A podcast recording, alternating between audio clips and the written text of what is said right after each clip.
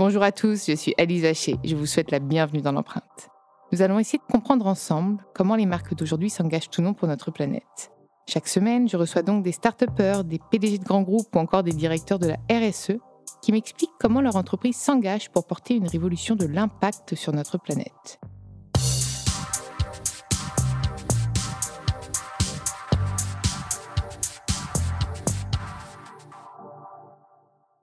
Dans ce nouvel épisode de l'empreinte, j'ai le plaisir de recevoir Benoît Varin, l'un des cofondateurs de Recommerce, le pionnier du rachat, du reconditionnement, de la location et de la revente de smartphones reconditionnés depuis 2009. Bonjour. C'est beau ça. Salut, je suis absolument ravie de te recevoir dans l'empreinte. Bon, présente-moi, euh, puisque tu as cofondé Recommerce. Déjà, comment t'es venue l'idée? Alors l'idée de Recommerce euh, est venue euh, déjà du constat du gaspillage d'équipements euh, télécom, de se dire euh, comment c'est possible que des produits qui, sont pensés pour durer 10 ans euh, finissent dans un tiroir au bout de 2-3 ans. Donc moi, quand j'étais étudiant à l'Institut national des mines télécom, l'Institut national des télécommunications, pardon, parce que ça a changé de nom, à Ivry, j'étais étudiant et à ce moment-là, j'ai participé à un concours, un challenge de création d'entreprise avec comme vision de créer une plateforme pour recycler, réparer, reconditionner, revendre. Enfin, à cette époque-là, on ne parlait pas de reconditionner, mais pour recycler des équipements télécom. En disant, dans, dans, cette école de télécom, on parle beaucoup de techno, mais au final, qu'est-ce que deviennent les, vieux ordinateurs? C'était en 2001, en 2001, donc il y avait surtout des ordinateurs qui étaient renouvelés euh, et des équipements télécom, des équipements réseau. Donc, qu'est-ce qu'on fait de ça? Donc, j'ai créé une sorte de, business plan à cette époque avec cette réflexion. Suite à ça, euh, j'ai euh, créé ma société de conseil en sortie d'école, en 2005, pour euh, réfléchir à comment aider à monter des filières de recyclage et de réemploi. Et dans cette expérience de consultant avec un cabinet qui représentait à peu près 7 à 8 consultants, qui s'appelait Tic euh, j'ai retrouvé mon associé, Pierre-Étienne Rouana, qui a rejoint le cabinet pour travailler pour des acteurs comme l'UNESCO, comme l'ADEME, l'Agence de l'environnement en France, comme l'ONU, mais aussi HP, pour réfléchir avec eux à des programmes de euh, recyclage des équipements électroniques, les fameux déchets d'équipements électriques et électroniques. Et, euh, donc, euh, c'est vraiment en 2007-2008 que... C'était quand même assez, entre guillemets, précurseur, finalement. c'était assez précurseur, même, même si c'était naturel pour nous. On était ingénieurs, on était un peu dans la techno, et on voulait surtout utiliser aussi la technologie, donc les logiciels, les sites internet, etc., pour aider les gens à revendre leurs produits facilement et à ce que euh, à faire un peu le, bon coin professionnel. C'était un peu la réflexion qu'on avait mmh. pour que rendre l'acte de je revends un produit usagé aussi facilement que j'achète un produit neuf. Et c'est ça de la vision qu'on avait, c'était lutter contre le gaspillage des ressources et aussi rendre accessible la technologie au plus grand nombre. Puisque derrière, il y avait la réflexion de se dire, tout le monde ne peut pas s'équiper d'un téléphone neuf, d'un ordinateur neuf, et le produit d'occasion est une bonne manière pour faire de la solidarité ou permettre à des gens éloignés euh, de la technologie pour y accéder. Ça, c'était en 2008-2009. Mm. Maintenant, il y a des, produits euh, moins chers euh, en neuf qu'à l'époque. Mais ça reste cette vision-là qui nous, qui nous anime d'être utile, d'avoir d'impact et de vouloir créer cette économie circulaire. Ça reste notre moteur euh, de tous les jours, de se dire il y a à lutter contre le réchauffement climatique et, et à participer à notre, à notre échelle. Par rapport à un back market qu'on a reçu dans l'empreinte, comment vous vous situez? Alors, Back Market, c'est un notre distributeur. C'est ça, oui. Nous, on est reconditionneurs, on rachète les produits, ils nous appartiennent. C'est vous qui les retapez, en fait. Alors, nous, on va gérer la vie du produit. On, passe par des artisans, des réparateurs, des techniciens, des logisticiens qui vont être des, sous-traitants pour nous. Euh, mais le produit nous appartient à toute la bout de la chaîne. Ok. Et nous, on va gérer euh, l'actif, le service après-vente, euh, la distribution, le, voilà, toute la vie du produit. Mais, par exemple, quand Back, Market récupère lui-même un produit, c'est lui qui fait tout le reconditionnement, il passe par vous et ensuite il est remis euh, sur leur. Euh, c'est un exemple avec Market, mais ça peut être un autre. Hein. Exact, c'est ça. Back Market, c'est une marketplace comme Amazon qui va euh, mettre en relation des gens comme nous avec des clients particuliers. Et à chaque fois, il y a des acteurs, des reconditionneurs comme, comme Recommerce. Et on est, d'ailleurs, on a été le premier à vendre sur Back Market quand ils se sont lancés en 2014, l'équipe de Back Market, et on les connaît bien. Et est-ce que tout, tout, ce reconditionnement, j'imagine qu'il est quand même un peu carboné Il n'est Mhm. pas neutre en carbone. Est-ce que vous l'avez quantifié ou pas? C'est à peu près 9 kg de CO2 émis pour reconditionner un, un- un smartphone. Ok. Entre l'achat des pièces détachées, qui pèsent le plus hein, quand vous Ouais, changez une batterie bien sûr. euh, avec une Toujours. batterie neuve C'est l'extraction de matière. hein, ou un écran, ça reste de l'extraction de matière. Hmm. Mais euh, au final, un produit neuf, c'est entre 50 et 100 kg de CO2 émis pour fabriquer un neuf. Donc vous arrivez à économiser, on, on dit la moyenne, c'est 50 kg de CO2 évité quand vous achetez un produit reconditionné plutôt qu'un produit neuf. Donc on est sur un- un- un- une activité euh, à impact positif euh, en termes de réchauffement climatique, très clairement. Et on pense que d'ailleurs, c'est le, le- le changement du paradigme de consommation, c'est-à-dire arrêter d'acheter du neuf, parce que le, le- le neuf, euh, la fabrication du neuf, c'est 80% de notre impact euh, en termes d'émissions de gaz à effet de serre. Si on arrêtait d'acheter du neuf, on arrêterait euh, la ponction de matières premières, on arrêterait le, tra- le tra- le transport, et ça changerait euh, très, clairement le, réchauffement climatique. Mais surtout que au niveau de l'usage, enfin moi je le vois même quand je cherchais des, choses à remplacer, pourtant je remplace vraiment très peu mes, appareils électroniques. Tout de suite je vais sur du reconditionné, même pour le prix, c'est plus avantageux. Mais quand tu reçois le modèle, mais tu as l'impression que c'est neuf en fait. Enfin, c'est psychologique, tu penses encore ce besoin d'acheter du neuf? C'est quoi? Enfin, qu'est-ce qui fait que les gens aujourd'hui, alors qu'il y a tout qui est, en tout cas c'est tout bénef, enfin, tu as tout, euh, clé en main, moins cher, c'est juste reconditionné? Il y a la fiabilité qui reste encore un sujet. Euh, C'est-à-dire qu'entre euh, bah, sur des marketplaces, des fois, c'est un peu la pochette surprise. Tu peux acheter un produit qui est moins cher, mais tu sais pas à qui tu l'achètes et tu as des taux de SAV, tu as des risques que le produit a été mal euh, reconditionné, mal réparé, tu as des risques qu'il ne soit pas en bon état. Hmm. Euh, le, le neuf, ton constructeur te le garantit, il y a des ingénieurs, il y a, il y a un service qualité irréprochable, puisque tu as un acteur en face de toi. Là, quand tu passes par une marketplace, principalement, tu ne sais pas exactement à qui tu achètes le produit, tu connais pas la société, il y a peu de, de contrôle encore sur ce marché, donc ça reste encore la pochette surprise d'acheter du reconditionné. Et comment toi, tu peux faire pour assurer Tu as un label pour assurer euh, le- la qualité de ton reconditionné, justement. Ça, c'est notre métier qu'on a développé depuis 14 ans. C'est euh, le contrôle qualité, le contrôle qualité, le contrôle qualité. Donc oui, on est certifié ISO 9001, 14001, on a des équipes, on a 150 salariés, on fait 120 millions d'euros de chiffre d'affaires. Et euh, en commerce, nous, notre, notre métier, c'est ça, c'est de s'assurer qu'on va euh, fournir un produit de qualité au meilleur prix.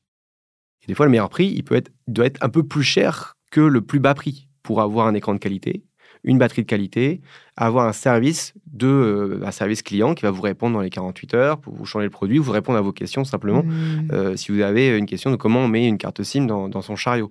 Et du coup, ça, ça se paye. Ça se paye. euh, et donc, le meilleur prix, c'est le service derrière. Mais l'enjeu, c'est être labellisé, donc certifié déjà, surtout par des organismes tiers, indépendants, parce que c'est très facile et beaucoup d'acteurs le disent. Moi, je travaille très, très bien, j'ai réparé mon produit, c'est le plus beau produit du monde. Euh, c'est moi qui l'ai rép- qui l'ai fait. Donc vous avez Comme pas. quand tu fais une étude, que tu commandites une étude et que après tu t'en parles. Oui, c'est pas très objectif. Exact. Donc, le plus important pour nous, c'est d'avoir des, des- des tiers de confiance, comme des organismes de certification, qui viennent contrôler que tes process sont bien respectés. Nous-mêmes, on fait des contrôles qualité internes, de l'audit interne. On a nous-mêmes, justement, des cahiers des charges et des prestataires qui doivent répondre aux cahiers des charges. Et quand notre prestataire réparateur ne répond pas à ce cahier des charges, on change de, de- de prestataire quand euh, c'est euh, régulier et récurrent.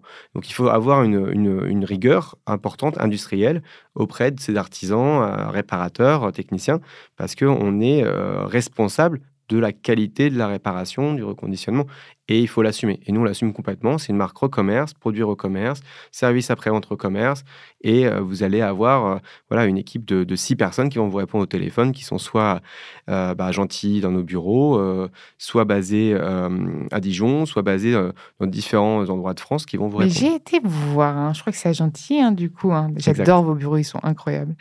Alors, c'est quoi finalement, toi, tes perspectives de développement? Parce que tu es quand même sur un sujet qui est comme bah, de la tech, on va en avoir euh, toujours besoin. C'est typiquement, euh, voilà. On doit faire du green IT, au-delà de la tech for good. Et toi, tu es dans le green IT, typiquement. C'est quoi tes perspectives de développement? Je pense que ça va être exponentiel, j'imagine, non? Globalement. Enfin, c'est pas exponentiel, c'est un peu la fin du monde aussi. Donc, il faudrait que ce soit un peu exponentiel. Bah, ça l'est, il y a tellement de besoins. Ouais. Là, on est en train de se déployer sur d'autres produits. On est en train de fournir un logiciel via CircularX, une filiale qu'on a, qu'on a co-créée, euh, pour fournir des solutions à n'importe quel commerçant pour racheter des produits reconditionnés et revendre des produits reconditionnés. Pour se dire qu'un commerçant doit changer de métier, doit devenir dans une activité, doit créer une activité régénératrice et plus destructrice, et doit changer de métier et changer de, de vision du service rendu à son client. Mmh. Et pour nous, n'importe quel commerçant comme un Decathlon, par exemple, qui travaille avec nous, est en train de changer et euh, a des rayons, en chaque décathlon, des rayons d'occasion. Va vous racheter votre vélo, va vous racheter vos, chaussures de marche grâce à CircularX, à notre solution, et on va euh, vous revendre une chaussure de marche réparée ou reconditionnée, garantie, euh, un sac à dos, des vélos. Donc ça, c'est le, le futur, c'est-à-dire que c'est chaque commerçant, comme l'automobile l'a fait, et le fait, très bien, Maintenant, il n'y a plus un concessionnaire automobile qui ne propose pas de racheter votre ancienne voiture ou de vous vendre une voiture d'occasion reconditionnée. Et ça va être la même chose pour tous les commerçants. Donc notre vision, elle est là. Pour ça, il faut s'équiper en logiciel, en modèle économique, en stratégie, et puis euh, surtout rassurer les consommateurs sur des normes de qualité pour s'assurer qu'il n'y ait pas de mauvaises surprises et donc faire que le marché se structure euh, dans, euh, dans un cadre normatif, réglementaire, où chacun respecte des règles rassurantes. Il y a beaucoup. Est-ce qu'il y a beaucoup de J'aime pas parler de concurrence sur le secteur parce que vous n'êtes pas concurrent. Il faudrait qu'il y ait plus d'acteurs justement engagés. Mais est-ce que tu vois émerger davantage d'acteurs, on va dire, sur le secteur? Oui, oui, beaucoup, euh, beaucoup d'acteurs euh, cherchent à se positionner sur ce secteur-là, euh, surtout des acteurs étrangers qui ont eux-mêmes des marchés conséquents ou qui savent faire la réparation, ou qui produisent du neuf. On pense à la Chine, les marchés, bah, les, Chinois hein, vendent beaucoup sur les marketplaces. Ce sont d'ailleurs les principaux vendeurs euh, avec des risques importants puisque peu de traçabilité, des comportements euh, à risque avec des pièces détachées qu'on ne maîtrise pas. Euh, Et puis même là, nous, on n'a pas de SAV. Si on prend un truc chinois, on n'a aucun, aucun suivi de, notre modèle, contrairement à... exact. Bah, maintenant, il y a de plus en plus de services proposés par des tiers, de, des, tiers hein, des intermédiaires, bah, comme les marketplaces qui proposent de plus en plus ce, service-là à, hmm. à, des vendeurs. Donc le risque, oui, c'est d'aller vers une ubérisation, enfin une, une, d'aller vers le bas en termes de proposition de valeur et qu'il y ait une concurrence qui tire vers le bas la qualité, qui tire vers le bas euh, les prix pour prendre des parts de marché. Euh, donc ça, c'est le vrai risque. S'il n'y a pas de barrière à l'entrée au niveau de euh, l'Union européenne, si on ne contrôle pas la qualité au niveau français des produits distribués et qu'on ne s'assure pas que tous les vendeurs en ligne, surtout, respectent la réglementation, payent bien la TVA, euh, en France payent bien les redevances, les redevances copie privée, la redevance éco-participation pour recycler. S'il n'y a pas ce contrôle-là, et c'est des sanctions liées à ça, il y a énormément de, de, comportements de passagers clandestins. Et il y en a beaucoup. En France, il y avait une estimation euh, par les échos, euh, en e-commerce, je crois que c'est 80% des e-commerçants qui fraudaient régulièrement la TVA. dès que vous achetez un mmh. produit sur des marketplaces, vous pouvez être quasiment avoir beaucoup de, doutes sur leur conformité réglementaire. Bon, après, ce qu'il ne faut pas oublier de rappeler, c'est qu'au-delà de racheter du reconditionné, il faut quand même rester sobre. Parce que on voit quand même une multiplicité euh, de. On n'a pas besoin de 12 smartphones, même s'ils sont reconditionnés, c'est bien, mais on reste quand même. Enfin, d'abord, c'est quand même la sobriété. Ensuite, la durabilité, comme le dit le GIEC. Et voilà, mais il mais, mais faut quand même le rappeler, hein, parce que je trouve qu'on est quand même. C'est un peu le, le, le combat cette, euh, cette schizophrénie un peu actuelle de oui, je veux bien faire, mais alors du coup, mais même moi, ça m'arrive. Et là, je me raisonne parce que je sais que pour animer les prestages, j'aimerais bien avoir une. Voilà, tu vois, j'aimerais bien avoir une tablette, une liseuse. Mmh. Mais en fait, je m'en sors sans. Donc pour le moment, j'ai pas franc. Oui, mais tu vois, ce serait du confort. Et parfois, tu te dis bon, clairement, confort ou pas. Et c'est pas une question de prix parce que je pourrais me la payer cette table. Mais tu vois, parfois, et donc j'ai pas encore sauté le pas. Mais tu vois, c'est des multiplicités. En fait, maintenant, on a toujours quelque chose qui va répondre à un besoin. On a toujours, enfin, et même moi je vois, et puisque même en me baladant du coup sur les sites de reconditionnés, il y a plein de trucs auxquels on n'aurait même pas pensé.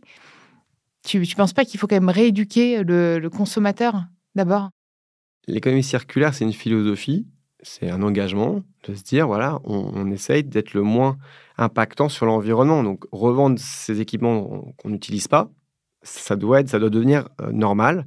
Ça ne l'est pas parce que il n'y a pas les services en face. Ouais, c'est toujours des même moi, c'est compliqué. J'ai voulu revendre des trucs, mais ça prend. Enfin, c'est je ne sais pas comment quelqu'un de lambda peut le faire, entre guillemets, peut le faire. C'est pour ça que, oui, la sobriété, mais je suis contre la culpabilité. Ah oui, non, Ça sert à rien de tomber dans se dire, ah là, tu vois, il faut, il faut que ça soit la sobriété, mais au niveau macro, au niveau politique, et qu'on se donne les moyens de cette politique de sobriété dont tu parles, qui est très juste, à une échelle d'abord et avant tout euh, nationales ou structurelles, même européennes, avec des propositions de valeur, comme des sociétés peuvent les proposer, mais comme des, gouvernements ou des collectivités ou des associations peuvent proposer des solutions pour que le, le, citoyen engagé, le consommateur engagé, puisse facilement entrer dans cette sobriété.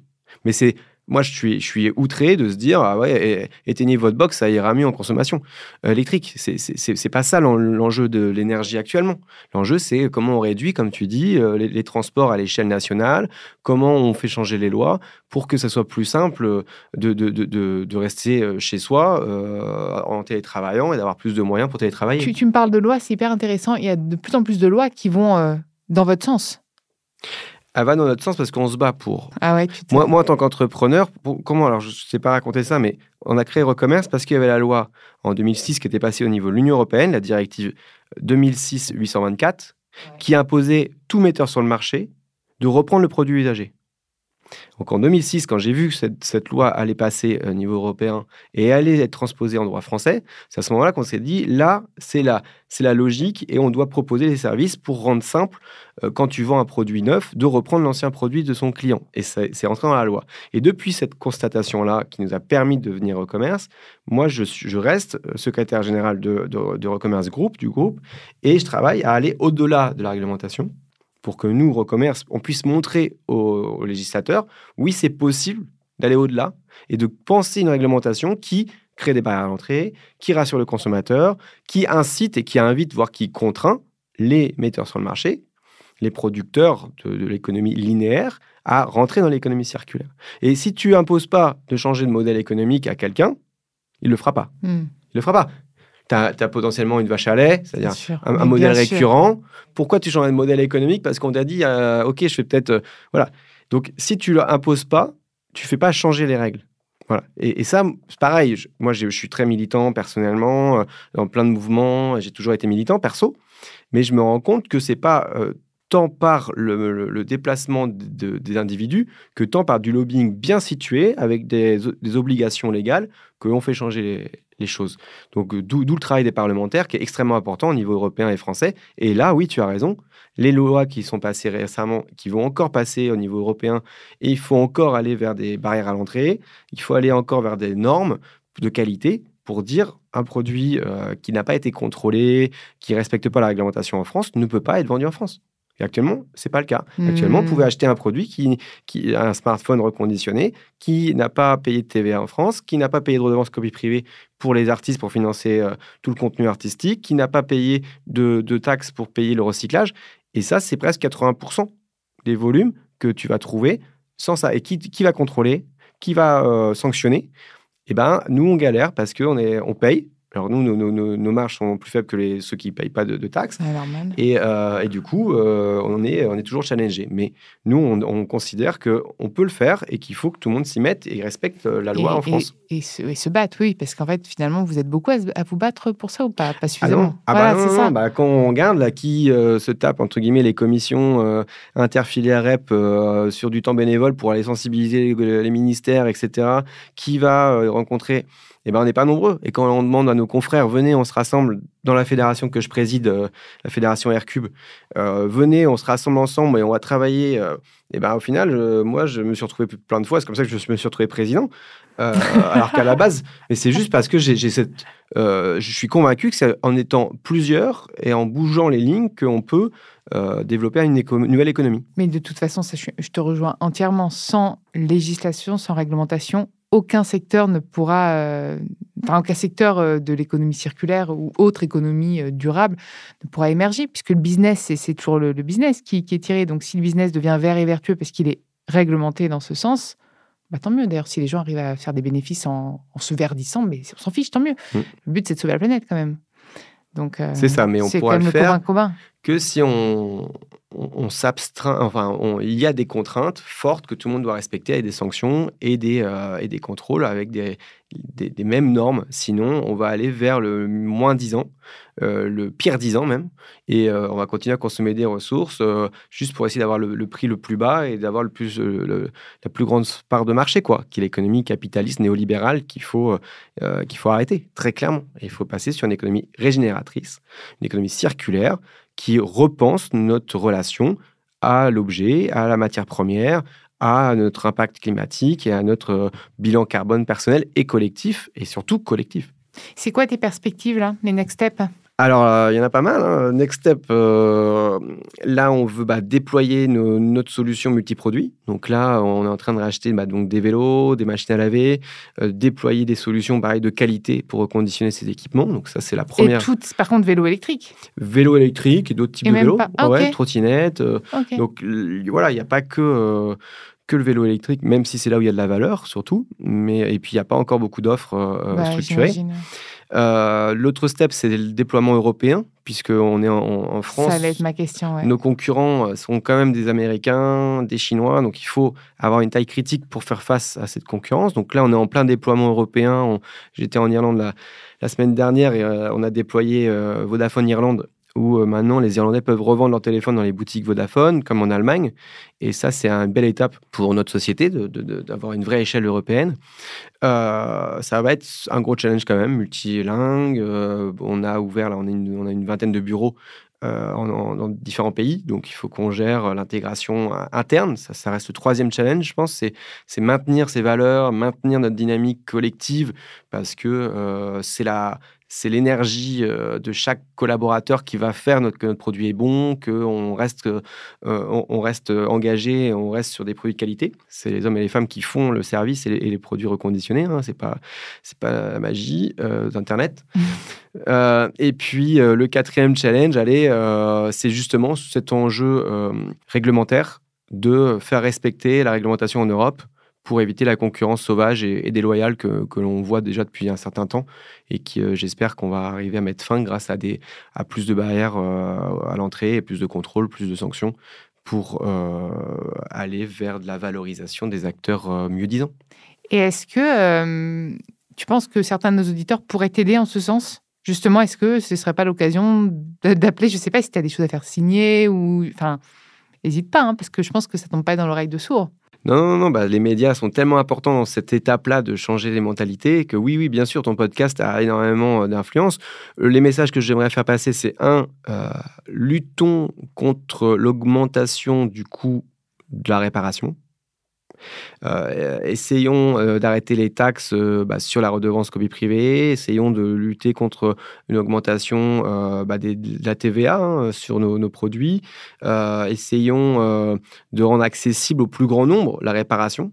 C'est aberrant de se dire que des fois, réparer un produit coûte plus cher que d'acheter un neuf.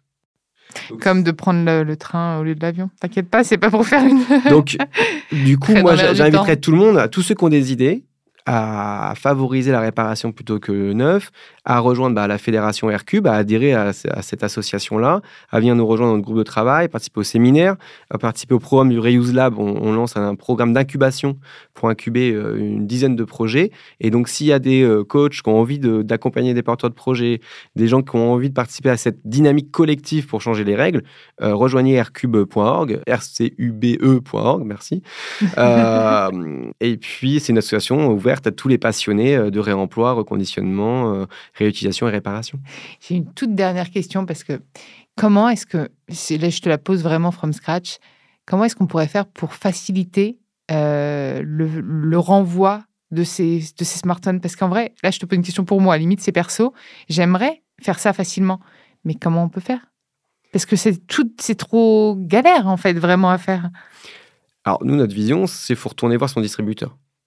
Ah, mais tu te rappelles plus. notre leitmotiv, c'est tout commerçant de devenir un recommerçant. Nous, on aide, chez Recommerce, on aide les commerçants à devenir des recommerçants. Donc, tu vas voir n'importe quel commerçant de téléphone, tu lui ramènes ton ancien téléphone, il te le reprendra normalement. Et s'il le fait pas, tu me contactes et là, on va faire changer les choses. Et là, on va leur péter dans, les bah, dans la loi, il a l'obligation de le reprendre.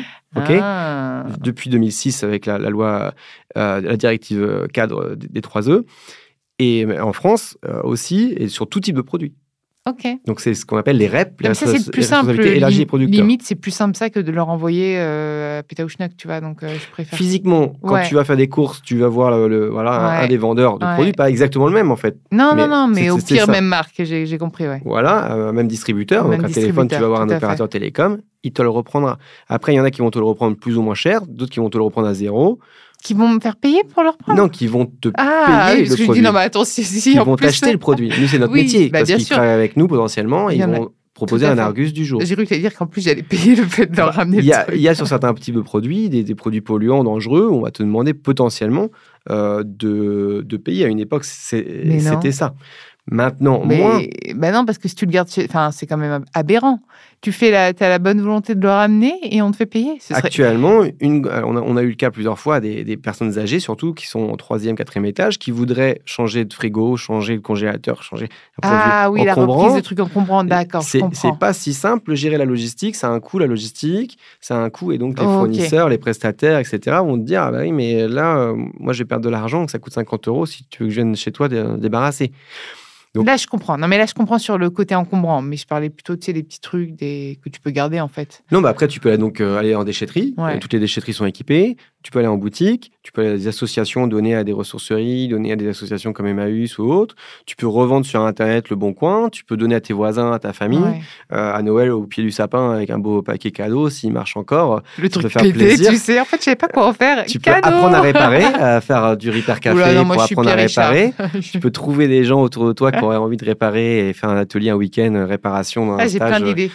Donc, Je vais tenter un truc avec. Bon, j'ai pas 36 000 trucs à, à redonner, mais c'est vrai que je, tu vois, je voulais le faire. Et quand j'ai vu le process de renvoi du truc, j'ai fait, oh, ok. Dans, après, Enfin, tu vois, au lieu de le faire tout de suite, ça m'a. Et du coup, je l'ai pas Hmm. fait, tu vois.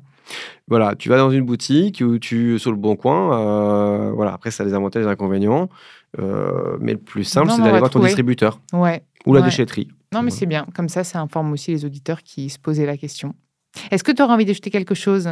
Oui, oui, on peut, on peut rajouter que euh, faut euh, rester engagé, croire que le réchauffement climatique, on peut, on, peut l'inverser en changeant euh, nos pratiques euh, individuelles, mais surtout collectives, et de croire que collectivement, on peut faire changer les règles euh, via surtout la réglementation, via surtout des engagements, bah, que ce soit politiques euh, ou entrepreneuriaux, et euh, l'innovation. Moi, je crois beaucoup en l'innovation pour démontrer que c'est possible et que ça a beaucoup d'influence de dire, regardez, c'est faisable en fait. Et donc, plus on va faire ensemble concrètement des choses comme ça, tester, tester, tester, tester, tester de réparer, tester euh, de revendre, tester de donner, tester, euh, ça permet de démontrer que c'est faisable et soi-même, ça nous rassure dans nos capacités à, euh, à changer les- choses et à pas, les- à pas accepter comme, les choses comme elles sont, comme elles surtout, elles ne devraient pas être. Voilà, un produit usagé ne doit pas rester dans un tiroir, ne doit pas rester dans un placard. Il doit permettre à quelqu'un d'autre de l'utiliser. Voilà, c'est un principe de bon sens paysan euh, qu'on a oublié un peu trop parce qu'on est tous euh, happés par le quotidien, mais il faut se battre pour changer les choses pour nos enfants, pour nous-mêmes, pour les autres générations à venir et, les- familles ou les, ou les cultures qui n'ont pas les moyens aussi de se battre, alors que nous, on a les moyens. On a les moyens économiques, intellectuels, euh, réglementaires pour dire, voilà, en France, on arrête le gaspillage et on arrête d'acheter du neuf, on arrête de, stocker des produits usagés dans les tiroirs et on se donne les moyens de faire euh, fonctionner une nouvelle économie plus régénératrice et plus circulaire. Parce que chaque geste compte. Et merci pour cette super idée de cadeau de Noël. Refilez vos vieux trucs et emballez-les, c'est parfait. merci beaucoup, Benoît. De rien. Merci. Merci à vous d'avoir écouté cet épisode. Vous pouvez retrouver tous les épisodes sur toutes les plateformes de podcast ainsi que chaque semaine sur thegood.fr. N'hésitez pas à liker, partager et commenter le podcast. À très vite.